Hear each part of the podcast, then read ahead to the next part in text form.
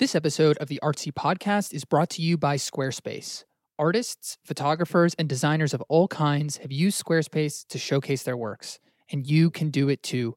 Go to squarespace.com for a free trial, and when you're ready to launch your site and show your work to the world, use the offer code ARTSY to save 10% off your first purchase of a website or domain. That's offer code ARTSY, A R T S Y.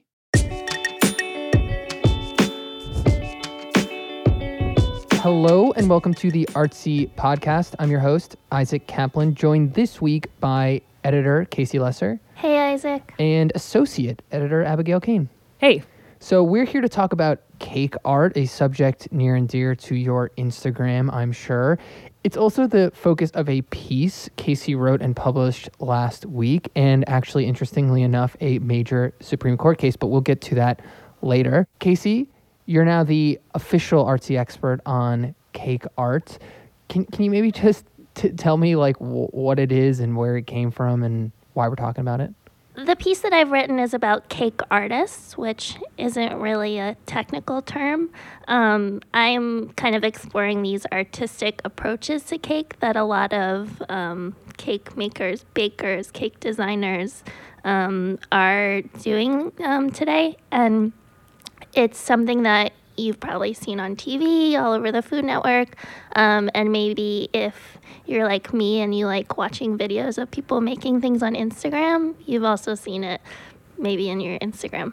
So I was really interested in these kind of inspiring and inventive cakes and wanted to learn about the people who are making them. so Casey, I've seen some of these cakes and they are admittedly quite incredible. Um, but I feel like for our listeners, can you introduce us to a couple of the like different cake artists that you talk to and what's different about their styles? Yeah, definitely. So um, I opened the piece by talking about Natalie Sideserf, who runs a business with her husband Dave in Austin, Texas. They have their own Food Network show, um, but I found her work because she went to art school and takes a super sculptural approach. Um, she creates what have been called hyper realistic cakes. So they can be anything from a bust of a person like Willie Nelson The Willie Nelson one is crazy. The picture that we have in the story, like there's a slice cut out of Willie Nelson's cake, Willie Nelson's head. It looks like he had a lobotomy. Yeah, yeah, it's pretty weird. Um, and that cake actually put her on the map. Her brother had posted a photo of it on Reddit, and it shot to the top, um, to the top slot. So that's the kind of hyper realistic style, Yeah, but there's yeah. other sort of genres of There- cake art. There's just so many different approaches. It's really um, there's no kind of limit to what you can do with cake, which um, I think those television shows really made clear to people. And then What what television shows? the Food Network shows. So um, the most popular ones are like Cake Boss, which is this. I've watched so much Cake Boss with my mom. Yeah, yeah, very like theatrical New Jersey baker who has this ma- massive um, bakery business uh, in Hoboken. They'll make like fire breathing cakes and uh, robotic cakes and shaped like anything that you could ever want. I was watching recently and they were making a two scale model of the Titanic. They've also done a life size race car. A life size race car cake? That's Yes. so big. You can look it up. Um, Thanks, Casey. I'll use the internet later. um, shows like Buddies, like Cake Boss, have kind of opened people's eyes to the fact that cake can take so many different forms other than, you know, cylinders and cubes and rectangles. Um, and so people now kind of know to request these kinds of cakes. And through Instagram and Pinterest, they can find people in their neighborhoods who are doing this. Yeah, I thought that was an interesting part of the story. Um, just I, I forget which which baker it was, but the one who said like I've been making sculptural cakes for 20 years. It's not a new thing, but it is new that like customers are savvy enough to know that we can do this with cakes, so they've started to make cooler requests. Right. The person who said that is Ron Ben Israel, who is famous for his wedding cakes. And he said that he was making these novelty sculptural cakes 20 years ago. But like another another approach is kind of sticking to more traditional forms but adding these crazy textures. So making a, a tiered cake look like it's made out of stone or a birch tree, or um, adding these sugar flowers that look like they're real flowers. Do the mousse cakes fall under that category? So the mousse cakes are something kind of totally different that's going on that's also super popular on Instagram because they're just very colorful and sleek. Um, and there's this technique they use where they splash this glaze over it that's like really visually compelling. Um, and so there's like a famous Ukrainian architect turned cake designer Dinara Kasko, and she's become famous for this. And she actually um, designs these cakes on computer software, 3D prints molds for them, and then sells the molds for people to make their own. That's incredible. What what are the kind of artistic processes behind these kind of ins- insane cakes? I visited one cake studio in New York that uh, cake artist. Her name is Madison Lee, and she um, does mostly wedding cakes. So she'll meet with her clients and kind of learn their story. But then while she's sitting with them, she'll do a sketch. Um, and so it, it, you know, she's great. Has great draftsmanship skills, um, and she'll do a sketch and then kind of really think about the concept, and then um, you know, these cakes have to be made right before the event. So it's really a challenge in terms of timing, timing it correctly so that the cake will be ready in time, but also so that it's super fresh um, and top quality. So, how yeah. long does it take to make one of the cakes? I think they can take hours and hours, you know, 30, 40, 50 hours, depending on the levels of customization, depending on, you know, the hand painted designs. They can now like add paint so that it looks like it's watercolor painting or acrylic painting. Um, they're covering it in sugar flowers, maybe in the case of Natalie Sideserf and another, um, another cake artist who makes these um, figurative. They they look almost like figurative sculptures. Mm-hmm. They're using modeling chocolate, which is melted chocolate with corn syrup, and it's really great for sculpting. And so they'll use tools that you know a sculptor might use to carve into these and make anything you can imagine, like a monkey, a unicorn, like you know a a person. So I was just wondering because one of them is actually a ceramicist, right? A trained ceramicist. Yeah, so she was formerly a ceramicist. Um, and she kind of left that career, had her own business as a set and prop designer, and now she is doing cakes full time. Her name's Karen Portaleo, and um, sh- her cakes are super popular. Um, because she has this these amazing artistic skills like she made a bust of the um, Maggie Smith Downton Abbey character for like their season five premiere and looks exactly like her. Um, so, you know, whenever she makes one of these kind of um, high profile cakes, they kind of go viral online because people are just like so amazed that it's cake. And then back to Natalie Sideserf with her, um, it's kind of a similar process, but she really kind of takes her art background um, in terms of the way that she approaches each cake. She looks for source imagery. She's going to do a person, she looks for videos of them online where, you know, usually it's a famous person it's not like she's like stalking them, um, so that she can understand like the dimensionality of their head and like be able to really um, accurately represent them. Well, and at least I think I'm remembering right in that story. In the story, you mentioned that some of her like sources that she looks to are actually artists. right, right. Yeah, she actually named two specific artists who do hyper realistic sculpture. One is named Ron Mueck. I don't know if I'm saying that right. And the other is Evan Penny, but um, both like incredible artists who make these sculptures that look like real people. I've had a few sort of fancy uh, cakes uh, before, and and they're in his life in my lifetime, and sometimes they're excellent tasting, but sometimes they're really awful. And I think there is a I don't know if you if the word stereotype really applies here, but like there's the perception that the more intricate looking a cake is, the more the creator has sacrificed taste oh, for yeah. Uh, appearance. I had a cake once. It was like on Brown's like 150 250th anniversary. It was shaped like Brown University's like main building. I think it had sat out like maybe a few days before they served it to everybody because it was very large, and so there was enough for like a large portion of the student body. But it was so gross.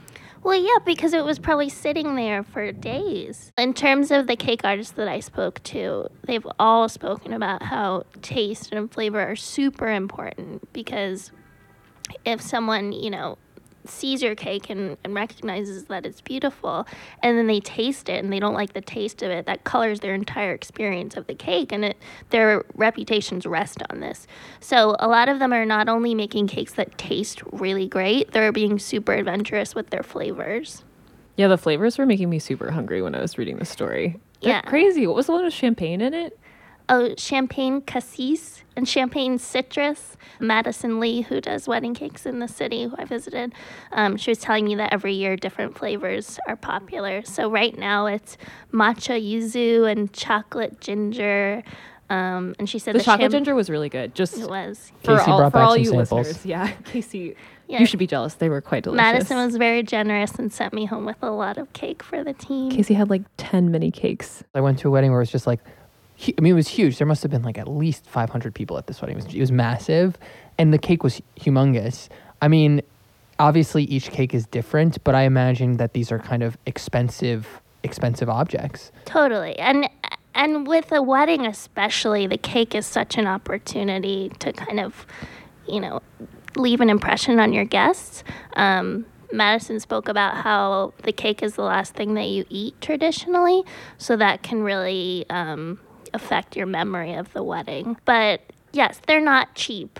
Um, and like in her case, she'll talk with the florist and make sure that she's making sugar flowers that match the actual flowers that will be at the wedding. You know, they'll be the same color, they'll like the same style. She'll like sculpt them so that they look a little bit imperfect and look like they're actually natural and folding the way that real flowers do as opposed to being stiff but so it's like these like details which are driven by artistic instincts and passion that certainly do add up so I think it's pretty standard in the city for high-end wedding cakes to be $16 per serving. Woohoo! well, also a lot of these cakes are being purchased too. Like maybe not the wedding cakes, but the ones like you're talking about for the Downton Abbey cast party. I mean, I'm sure they have enormous budgets for cast parties because they're making billion, not billion, maybe million dollar movies. Really, Downton Abbey brings in trillions to PBS. each and every- No, but yeah, so another example was Karen Portaleo had just done a cake for the wrap party for an Avengers movie. So obviously, what did that one look like? I don't know. No, I sorry. didn't know. I'm sure some Avengers characters, but like when they do those, they have to license the characters to them. Um, and she said that's pretty uninspiring to have to, you know, copy someone else's art, um, which is something that an artist would really say. But Yeah, it's interesting that you know using like a Disney character for a, for a cake without licensing it violates copyright law and can get you a takedown notice sent to you sent to your Instagram account. yeah, one of the artists did say that to me. Well, now that you brought up copyright and law, um, Isaac, I have a question for you. Actually, Fire Um, away. cakes have been cakes as art as you mentioned in the intro have kind of been in the news because of this supreme court case about a baker who refused to make a cake for a gay couple's wedding um, and that whole argument kind of hinges on this idea of cake as art do you have an update on where that case is Well, it was argued in front of the Supreme Court recently, I think last month or two months ago. Essentially, the case involves, as you said, Abby, a cake maker who uh, is very religious. His name is Jack Phillips. He runs a, a cake shop uh, in Colorado called Masterpiece Cake Shop. He refused to make a wedding cake for a gay couple, saying that, you know, he has nothing against gay people. Uh, he would happily sell them a pre made cake, but he cannot create a cake because it's artistic expression for something like same sex marriage, which he uh, which he believes violates his religious beliefs. Like with any Supreme Court case, there's you know many layers to this onion. Uh, or layers to this cake as it might be okay, yeah, or la- layers to this uh, cake. I feel everyone in our all our listeners cringing, but um, you're welcome anyway, basically, the, the, the lower courts have found that you know he has to make this cake because there's a law in Colorado that mandates uh, serving customers regardless of, among other things, their race or sexual orientation.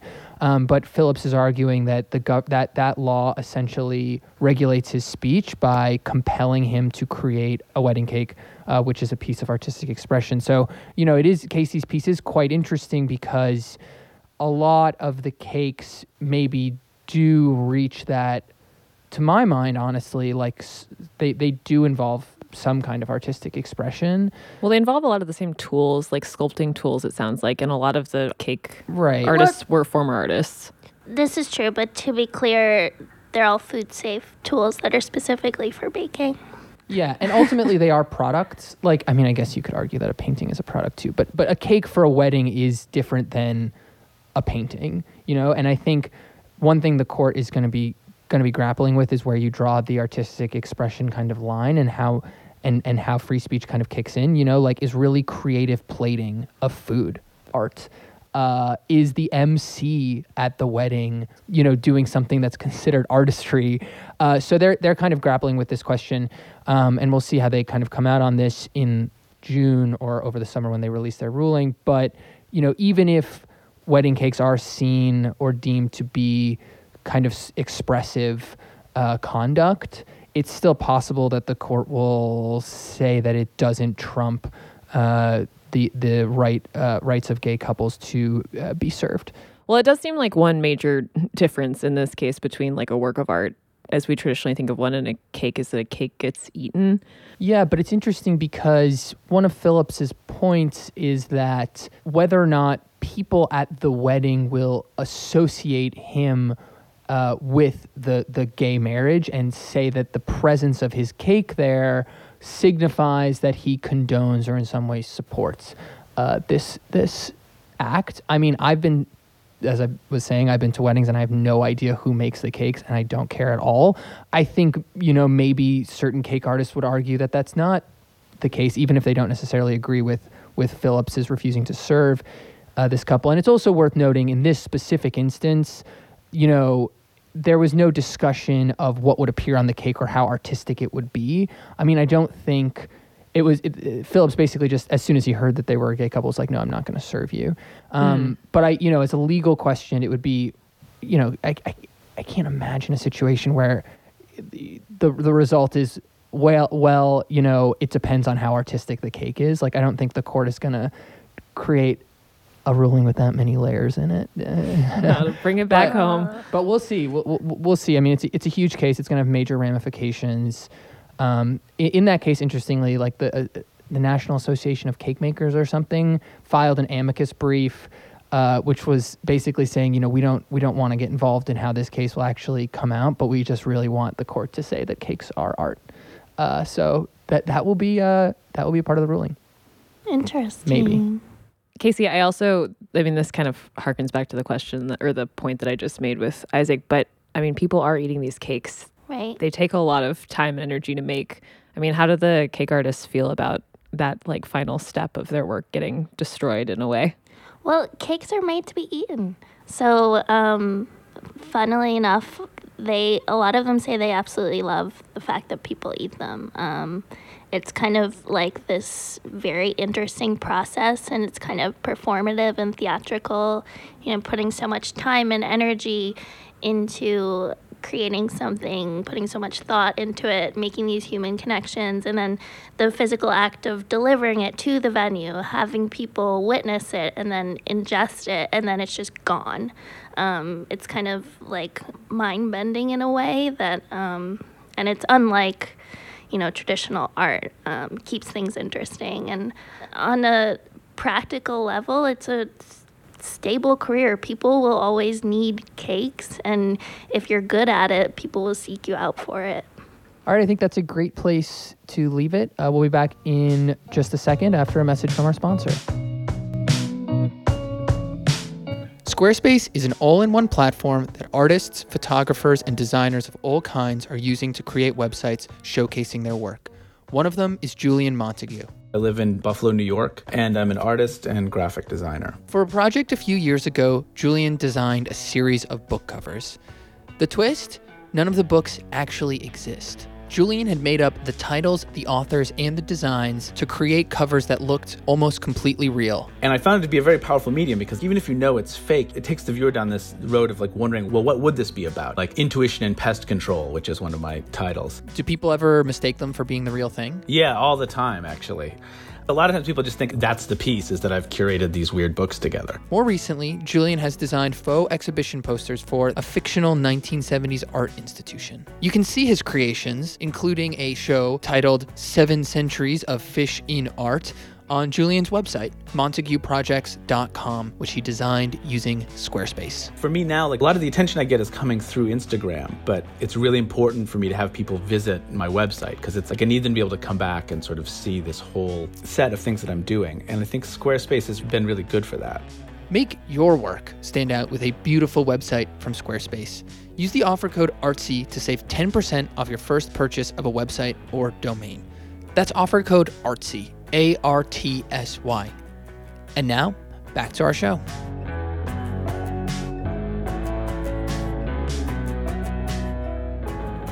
All right, Casey, uh, where are you going to be drinking white wine this week? So at the time that this is airing, I will be in the Netherlands at TEFAF Maastricht. I'll be covering that art fair. Um, so that should be really interesting. I haven't been before, and it's a really high quality art fair where you can see old master paintings and um, really incredible jewelry. So I think it'll That's be the one really we covered fun. together, or the New York version, We right? covered the New York version. Yeah, yeah, yeah. yeah, there was crazy stuff there. There were these like ancient maps. There were also swords, like full on broadswords. Yeah, yeah. That was I'm excited. And Abby, what about you? I'm really looking forward to a show that's on at the Whitney right now um, about Grant Wood. The centerpiece is, of course, Grant Wood's most famous painting, uh, American Gothic.